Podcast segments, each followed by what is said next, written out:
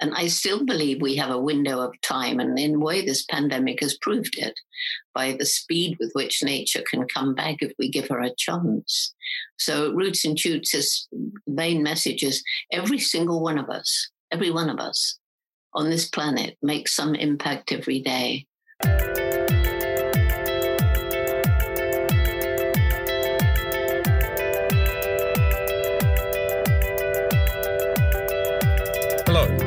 Welcome to episode six of What Comes After What Comes Next, my podcast about the big ideas about how we tackle the climate crisis and renew our economies in a post pandemic world.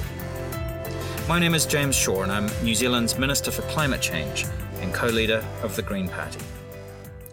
This week, I'm delighted to be talking to the legendary primatologist and conservationist Dr. Jane Goodall. Most of you will know Jane from the groundbreaking research she did in the Gombe Stream National Park in Tanzania. Through her work and that of the Jane Goodall Institute, Jane has seen firsthand the numerous global crises that we face, such as climate change, environmental degradation, and poverty. Before the pandemic, Jane was travelling more than 300 days every year talking to people in countries all over the world about the difference they can make to the world around them. It was a real privilege to talk to Jane from her home in the UK. I hope you enjoy the conversation as much as I did, and take hope from the connections that Jane draws between the environment and people's well-being. As always, I would love to hear your thoughts and feedback. My email is james.shaw at parliament.govt.nz. Please also give us a rating or a review as it will help others to discover the podcast. Now, here's my conversation with Jane Goodall.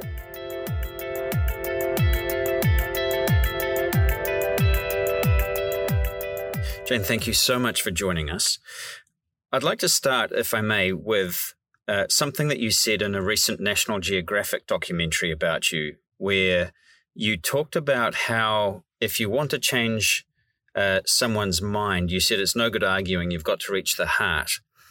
Uh, and I would imagine that you've got quite a lot of experience in that domain um, over, over time. We're in a, a world now, obviously, in New Zealand, all around the world, where people are going to be losing their jobs and worried about having a roof over their head and needing to feed the kids and all of that kind of thing. And it and it it seems a little counterintuitive to try and go via someone's heart at a moment like this to get them to think about the long term. How, how do you how do you think in these circumstances that we find ourselves in, we can do that? Well, you know, obviously these are new circumstances, and one has to rethink everything. But I think one thing one thing it has shown us is that if countries do act together, and they did this because of the virus, not because of anything else, but that it did change the the um, the climate and did it did change the emissions.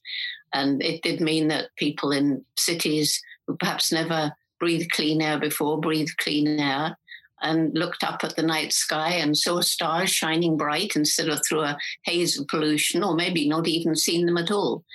And all those people, whether they've got jobs or not, um, they don't want to go back to that, and yet they want jobs. So I think the only answer has to be that creating a new green economy and creating new green jobs so that all these people who've lost their old polluting jobs can be given new jobs. Well, I'm not an economist, and you know it's not my role to think of this, but I do know that if um, if governments really get behind clean green energy, it would create many many jobs, and that that could be one solution.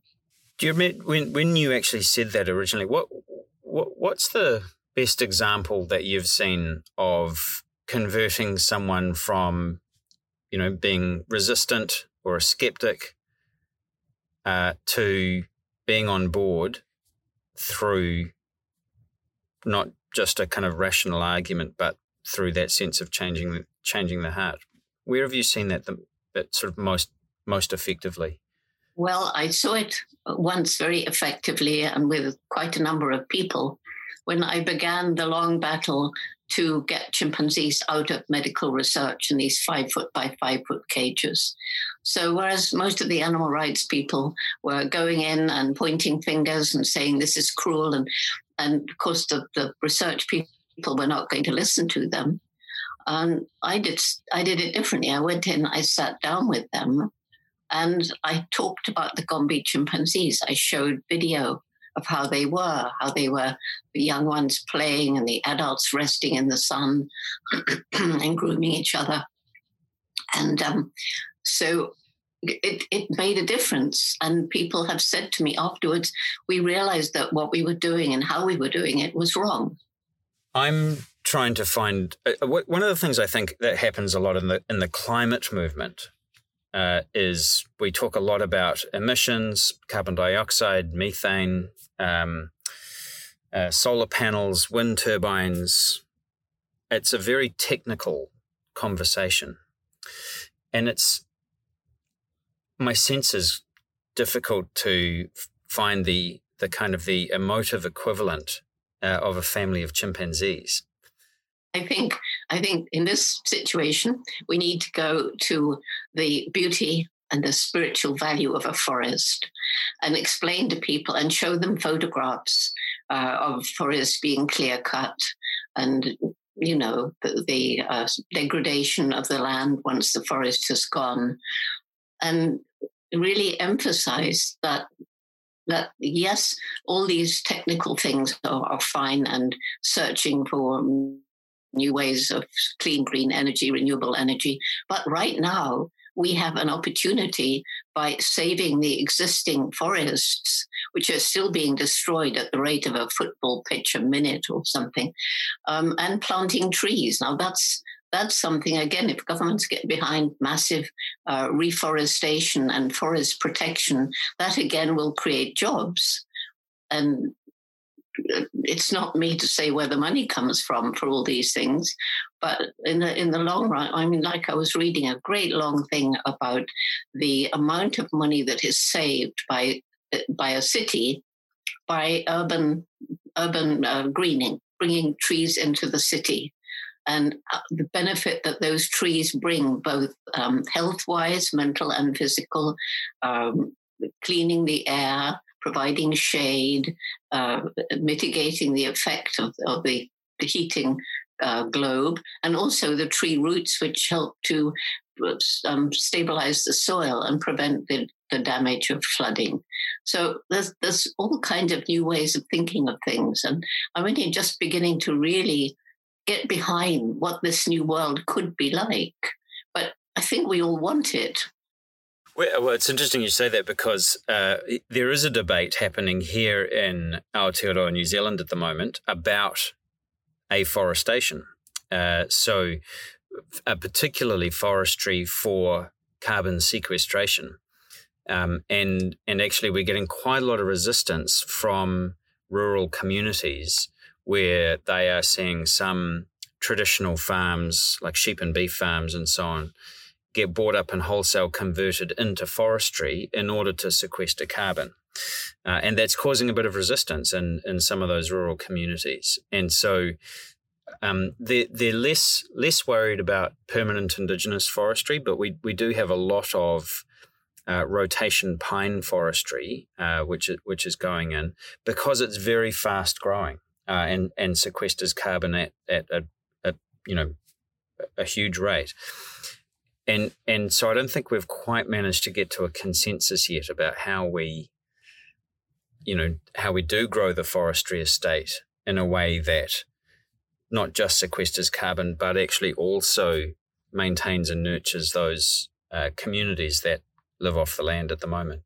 Well, you see that that leads into a whole other discussion about the terrible environmental impact of intensive animal agriculture. And, you know, that leads you into a whole different, all these things are interconnected. That's the fascinating thing. That's what I learned in the rainforest. And so you, you solve one problem and you create another. So you've got to be aware before you start down one path of where that might lead and work out how I'm going to mitigate that. So again, it's trying to persuade people that this intensive animal farming really does harm the environment. And I know I learned while I was in New Zealand about the effect on the on the ocean, the spill off from the cattle farming, um, the dairy farming, and so on. So again, you know, it's not my job, but but but it is it is something to bring into the discussion. It's something that makes sense. So, how do you get those farmers to realize that actually they can switch and have a more sustainable future if they switch to protecting uh, the forests and renewing the forests rather than going on with their uh, their large scale animal farming. The small scale animal farms are different. Uh, you know, the small scale uh, family farm is very different from this large area of monocultured animals, if you like. Well, no, you're absolutely right. I mean, we, we do have a, uh, uh, I guess because of the central role that agriculture plays in New Zealand, uh, any uh, change uh, comes with a great deal of heat. Um, and as you say, and, and for and against, it, it, it is the most fascinating interconnected system where you yes you pull one thing and something else happens somewhere else. And uh, I, I, think my sense, and I, I'd be interested to know what you see around the world, if there are parallels around the world that we could draw on, where there is a a sort of a, a broader vision for how we want to you know, in any given country, how we want to work with the land uh, and, you know, get food and sustenance from it, as well as to have those local communities and to restore the environment and all of, all of those good things. Are you seeing that anywhere?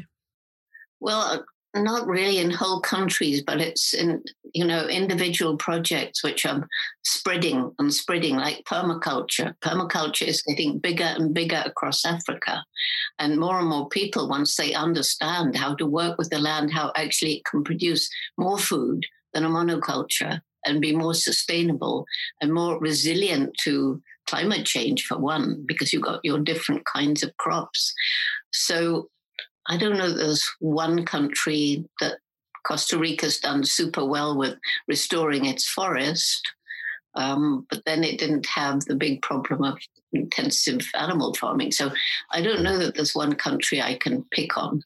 There are countries that are doing fantastic jobs in um, reduction of emissions, like Saudi Arabia, oddly enough. They're way ahead with solar and wind. And- no one has ever said to me Saudi Arabia is doing fantastically at reducing emissions. Well, it, it actually apparently is. And there was a conference the other day, and unfortunately, I didn't hear the Saudi minister because they cut me off after my bit. But uh, everybody who listened to him said they're doing such an amazing job environmentally in Saudi Arabia. So maybe you can look it up.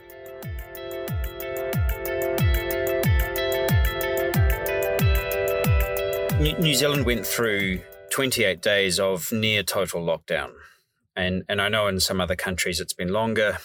Um, and we had a few weeks either side where we were in partial lockdown, but, but we went through a month where, which was really tough on some people. You know, there are a lot of people who obviously lost their jobs uh, or, um, you know, in, in particularly low income households where the quality of the house that they're confined to is poor. Um, but also, a lot of people in the middle class, as you were saying earlier, noticed increase in bird life. They inc- noticed increased air quality. Uh, they quite enjoyed spending time with their kids.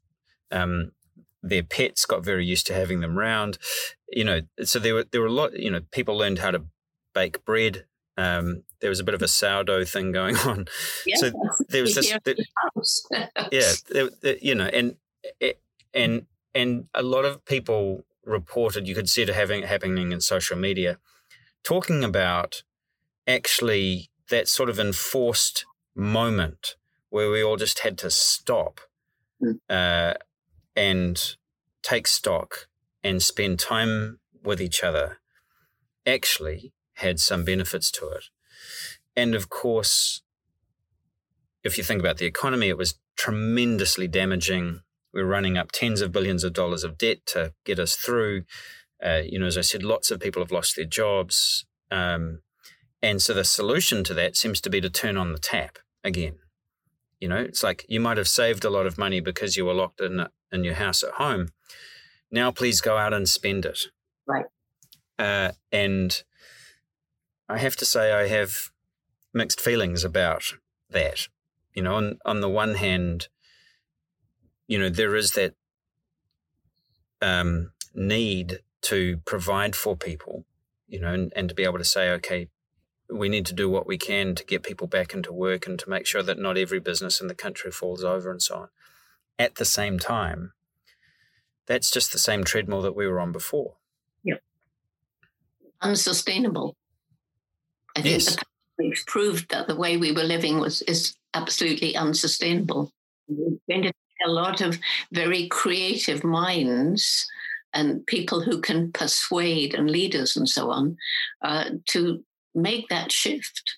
And but if we don't make that shift, we're basically doomed in the long run. Well, we? you said you said something the other day. If we don't do things differently, we're finished. There was in an online interview that you did recently. What What did you mean by that? Well, because uh, it's it's quite clear. If we go back to business as usual, and the climate goes on increasing by these various degrees. All the scientific evidence points to creating a world where human life will no longer be sustainable. So, what are you seeing? I mean, there's a lot of a lot of people talking about things like a Green New Deal, uh, the idea that we would do what we did after the Great Depression, um, and essentially do make work programs and so on, but ones that are employed in nature and restorative work and so on. What are you seeing in the countries that you work in or that your foundation works in about how that recovery can work when it's working well? Well, I, I don't have any examples of, of, you know, we haven't got there yet. We haven't we haven't started trying to, as far as I know. I mean, individual people have ideas as to how to restart a different kind of economy, but I don't I haven't heard of a country that's managed to do that. So I can't answer that one. I'm not a politician. well, the, the reason I ask, of course, is because uh, you're well, you have a number of organisations. Uh, you've got the Jane Goodall Foundation. You've also got Roots and Shoots, um, which is part of yes. JGI. It's a program, yeah, but oriented toward more towards young people and and their communities and and so uh, I suspect that you see more of what's going on in the world than I do. Uh, you know, because I tend to focus very much on the domestic uh, situation. Um, I'm curious about what messages you're getting back from the foundation and from the young people in Roots and Shoots.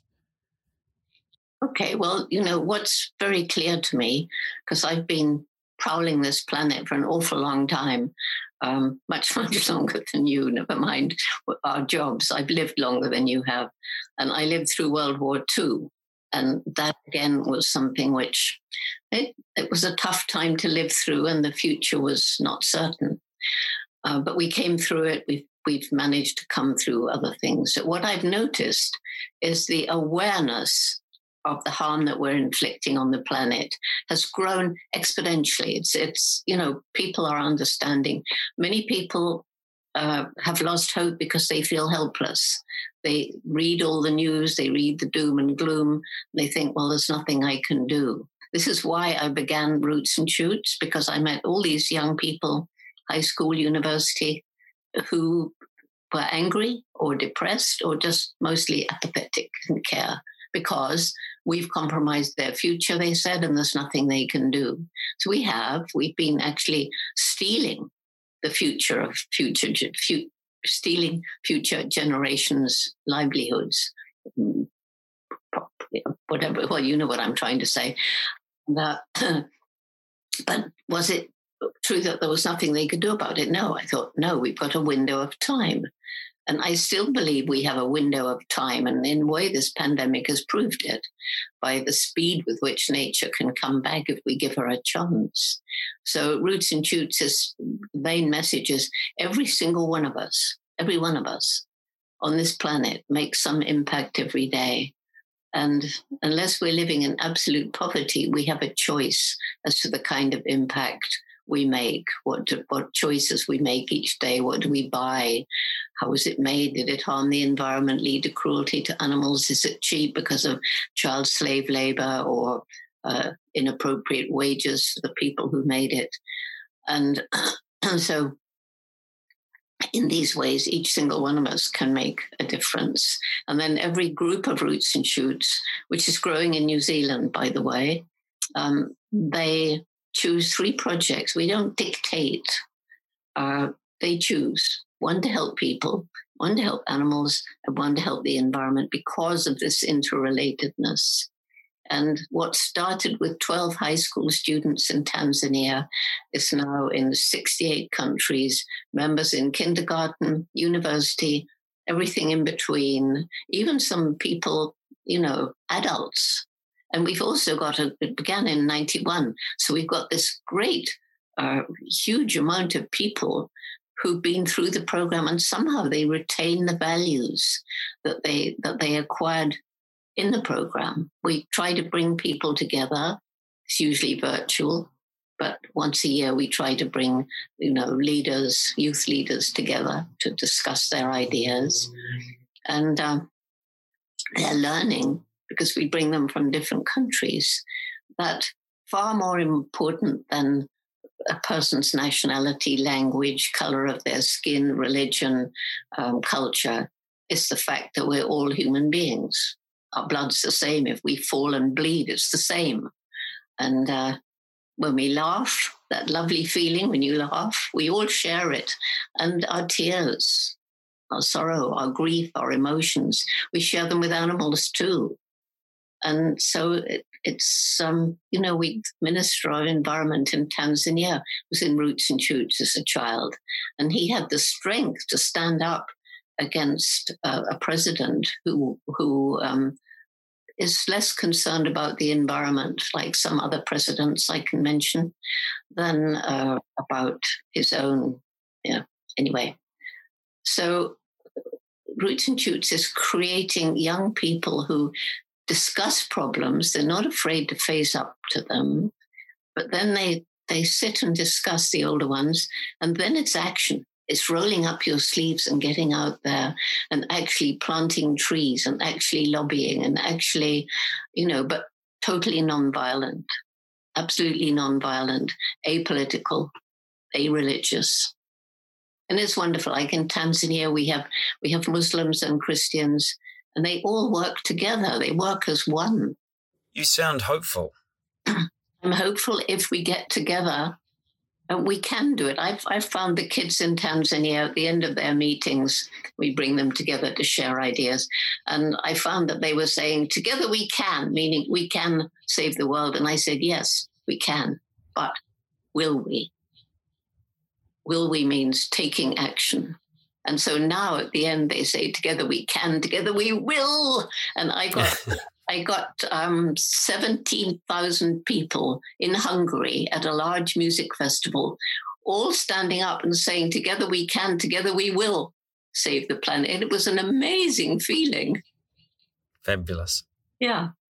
So, you know, we, but if, trouble is, we've got an awful lot of presidents and uh, corporate leaders who are the business as usual, gaining money, getting companies bigger and bigger, crowding out the little ones, wanting wealth, wanting popularity, wanting fame, whatever it is, not thinking about future generations at all.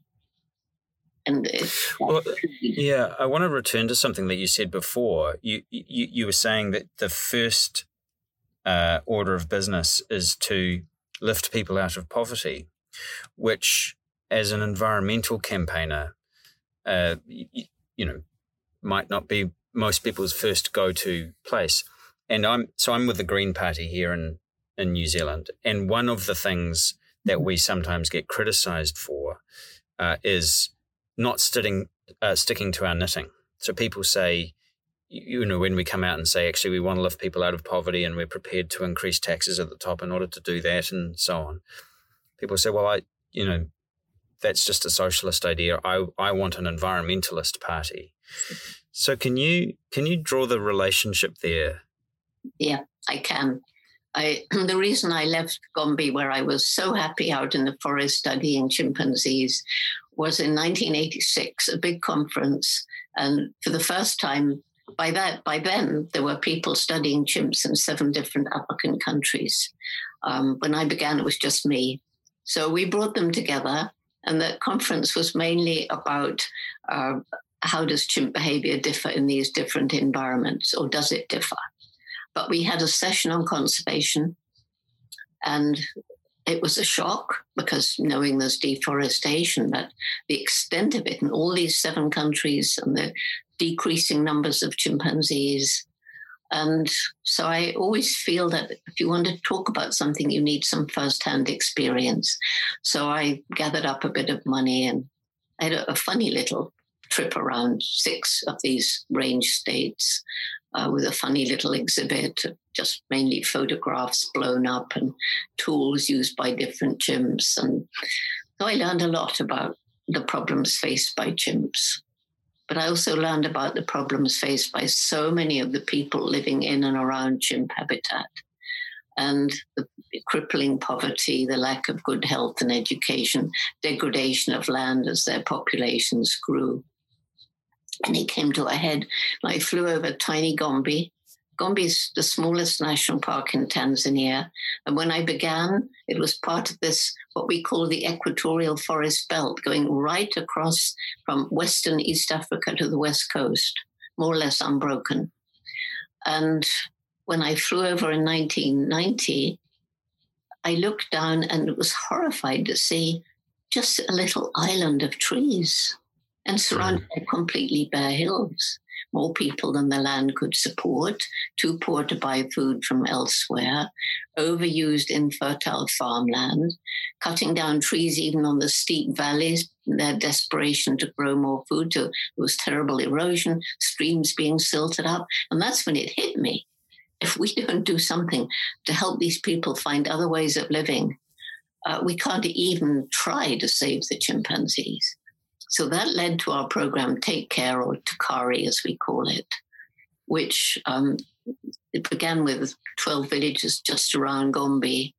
Uh, it's grown into a very holistic program. One of its key things is um, microcredit based on Muhammad Yunus's Grameen Bank, he took me to Bangladesh. He introduced me to the women who, for the first time, had got little bits of money in their own hand. And they cried when they told me what it was like. And so we introduced that. It's mostly women uh, who take these loans out. And the advantage of a loan rather than a, a grant is that when they pay back, and they almost all do, it's about 90% return, uh, they're proud because it's theirs. They've done it by their work and they can be proud of it and take ownership and hold their heads high.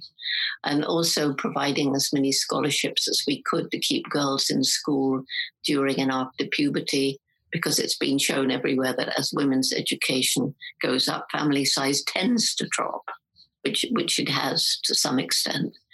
And that program, which includes um, water management uh, programs and well, it's it's just totally holistic, and it's now in throughout the whole chimp range in Tanzania, and it's spreading into six other African countries where JGI works around chimp habitat.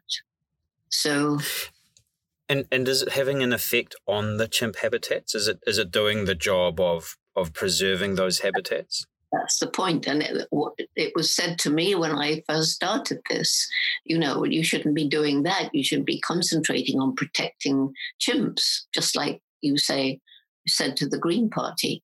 Um, as we have helped the people understand that protecting the forest is just as much for their own future because it, it it has all these mitigating effects on climate change and rainfall, clean air, clean water, um, healthy environment, which depends on um, healthy biodiversity. And so the people now understand the the whole area where chimps live. Almost all the chimps are in village forest reserves, not protected. But now, from each of the 104 villages, uh, volunteers have come to workshops and even if they can't read or write, they have learned how to use smartphones. They're very proud of this and they go into their forests and they monitor legally cut trees. They made the decision between them.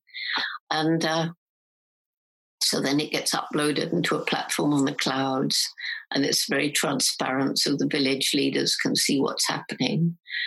And the trees, you don't see bare hills when you fly over Gombe anymore.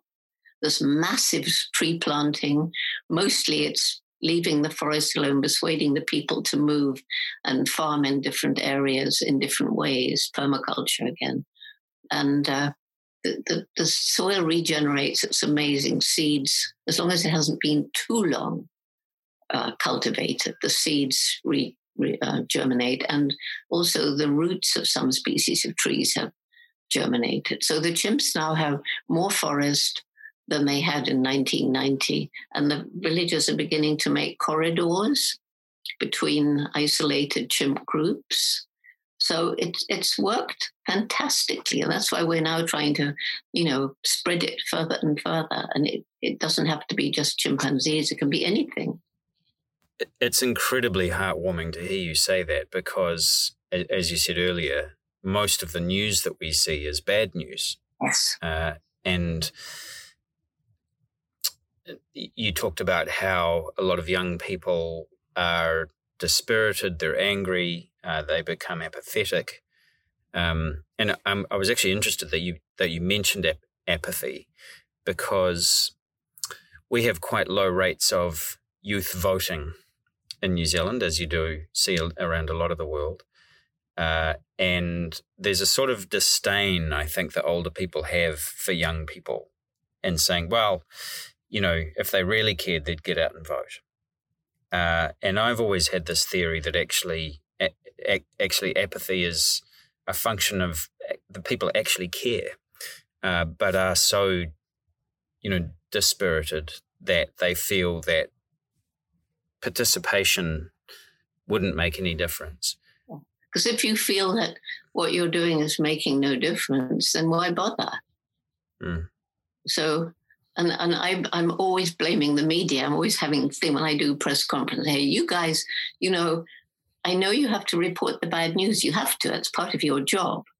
But you must give space to the good news because everywhere I go, I meet these incredible people with these amazing projects where landscapes have been turned around from disused coal mines or, or quarries for uh, sand or whatever it is that have been restored and once again support life and nature and animals rescued from the brink of extinction. It, it's very, very, you need to share those stories more to show what can be done, what is being mm. done, and what has been done. Can I ask you? Uh, you know, New, New Zealand is a um, a set of islands in the South Pacific Ocean.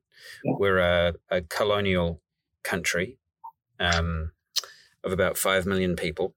And we're also one of the more developed economies, an OECD country, so comparatively quite wealthy to most countries in the world, including Tanzania and the, and the other countries in uh, Africa that you that you work with. And I'm looking for parallels in other wealthier countries uh, that you've come across where you've seen the you know things that are similar to what you've just described around Gombe? Well, I am going to go back to the Middle East again because um, Abu Dhabi, I've been going there for quite a number of years. In fact, they've been supporting us and growing roots and shoots across. And what I've seen there is a huge restoration of mangroves um, to try and protect from, from sea level rise. Uh, incredible restoration of animal species that were basically extinct in the wild, um, which the various UAE countries have done together. And, you know, gone to see the Arabian oryx that were extinct and seen them back out in the desert.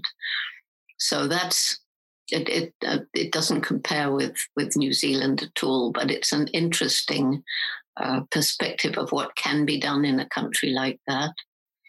Um, Has that been done in the in the same way? You know, in in Tanzania, you said that you are working with uh, groups of small villages who who have built these very grassroots projects, and then they've networked together to create really quite a wide scale change. Is that the same in Abu Dhabi? It's a it's a it's sort of a very no, it's government. Uh, Basically, the government that's done it, and uh, it was the I can't remember his name, but the sort of founding father sheikh in in Abu Dhabi. He really was an amazing conservationist. I should know his name, but I can't remember it. But anyway, he's the he's he's the, the head of the whole lot. He's dead now, and um, but you know the other thing about jobs and and restoration and things like that is tourism. And of course, as we've seen tourism drop off because of the virus. Um, it's had a really damaging effect in many places.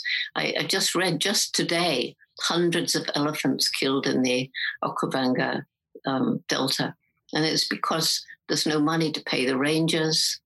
And so it, poachers have made the opportunity to take the tusks. And of course, they sell them on the black market for lots and lots of money. But in other places, it's simply people who've lost their jobs. They're going out in the forest to kill animals to eat them. So losing the tourism has been terribly, terribly damaging. In one way, uh, tourism is destructive, but in another way, it brings foreign exchange into the country. It gives animals and nature a worth in the eyes of those people who feel everything must be monetized. And um, it provides lots of jobs locally for the people. And it, it also wakes people up who go from another country and see these. I've met so many who say they've watched elephants or they've looked in the eyes of a gorilla. It's changed their whole life forever. And it's the same with, you know, when they go to the better zoos, the good ones. You've got a good one in Wellington, that's for sure. Um, and again, it turns people on and they become conservationists. And the zoos are raising money for conservation. One of the things I will take to my grave was uh, I was in Zimbabwe once and uh, quite late at night came back to the hotel and the hotel guard just said, Oh, just hold hold where you are. Um, because there's a bull elephant just outside your hotel room. uh, and and and then very carefully just sort of walked up, and and this enormous creature, uh, uh, using its entire body weight to crush a fully grown tree, and then just to eat it. And it, you know, I don't know. It was maybe two o'clock in the morning, and we were right by the Zambezi, and and it had, and the elephant had come out of the river, uh, and so on, and and it, it I, yes, it was an astonishing moment. Those moments are very special, aren't they? Absolutely. Well, you would have had many, many of those uh, in your life, Very I would imagine. Mm. Very lucky. Those early days with the chimpanzees were yeah, just completely unbelievable. I knew those chimpanzees so well. I, yeah. And there were the scientists telling me, you can't have empathy with your subject. You shouldn't give them names. You can't talk about them having personality, mind, or emotion. Well, thanks to the chimps being so like us biologically, as well as Hugo taking film and showing how like us they are in behavior and all my descriptions, science had to change. Well, I, I, I think that you, you could say that you have changed the science as a result of those experiences and that work that you did? Well, all I did was interpret the chimpanzees for people. I was their voice. I was lucky enough to be their voice. You said in an interview in the Washington Post last year that your job is to try and to help people to understand that every one of us makes a difference. And you've talked a little about some of those things that the different organizations have done what are the differences that people can make? I mean, if you're just talking regular folk living in the suburbs, trying to raise a couple of kids, holding down a job, what would you say to them? Well, what I say to them is, you know, and I've said it already, make these little choices every day as to what you buy, what you wear, uh, how you interact with people, because you can change somebody's life with an interaction, how you interact with animals. Um, and I talk to them, I tell them about, you know, perhaps eating less meat. No, no, you must stop eating meat because that doesn't work. And people just turn against you and don't listen.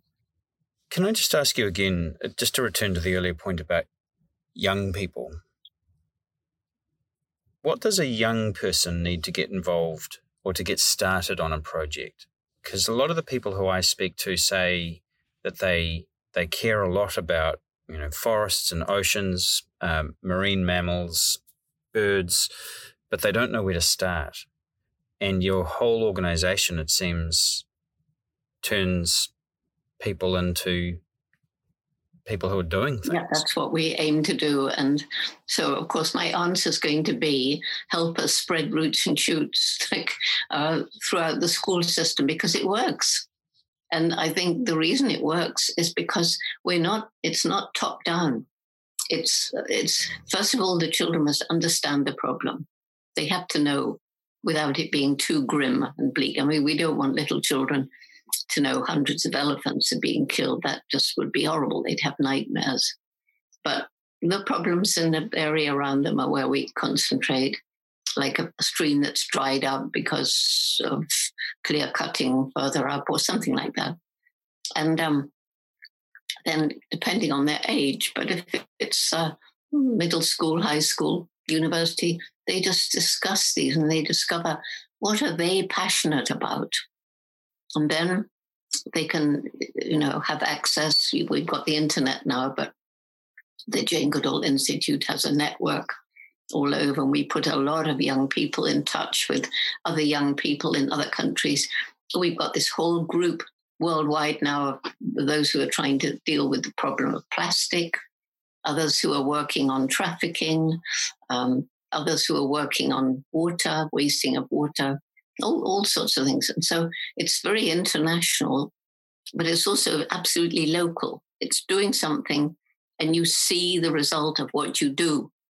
So this expression, think globally, act locally, is wrong way around because if you think globally, you're totally depressed. If you act locally on a problem that you and your friends can solve or see your way to solving and involve others, then you see, I did it. And then, oh, but there's other people doing this sort of thing everywhere. Then you dare think globally. What is the one project that you have come across recently that gives you the most hope or that you found the most oh, inspiring? Oh, dear, there's so many of them. I mean, there's so many about, you know, just just in the UK, and say we have a fantastic environmental um, record, but the restoration of the woodlands across certain parts of the UK and the corridors. And of course, it's a constant battle. It's same sort of battle that you get in your Green Party, a constant battle against developers and conservationists. And I suppose that will continue unless we can create this new green, um, new green way of thinking about things. I don't know, but we've got to try. So I don't know that I can pick on one particular. I mean, I read almost every day, if you look in the right places, about an insect that's been saved or a bird that's been restored, or and they're they're all encouraging. They're all heartwarming, and kids planting in Tanzania one one tiny village, poor as anything, along near near near Gombe, and between them they've planted I think it's half a million trees, just the kids. And you know, that's that's what they can do, and they're so proud of it. Jane Goodall, thank you so much for joining us. Well, thank you for um, thank you for inviting me, and I must say I've much enjoyed our conversation. Thank you very much for listening, and thank you to Jane for joining me. do feel free to get in touch anytime. My email again is james.shaw at parliament.govt.nz. Next week, we'll have something a little bit different, as I will be joined by the legendary music producer Brian Eno, which will be a great opportunity to explore some of the links between music, art, and politics. See you then.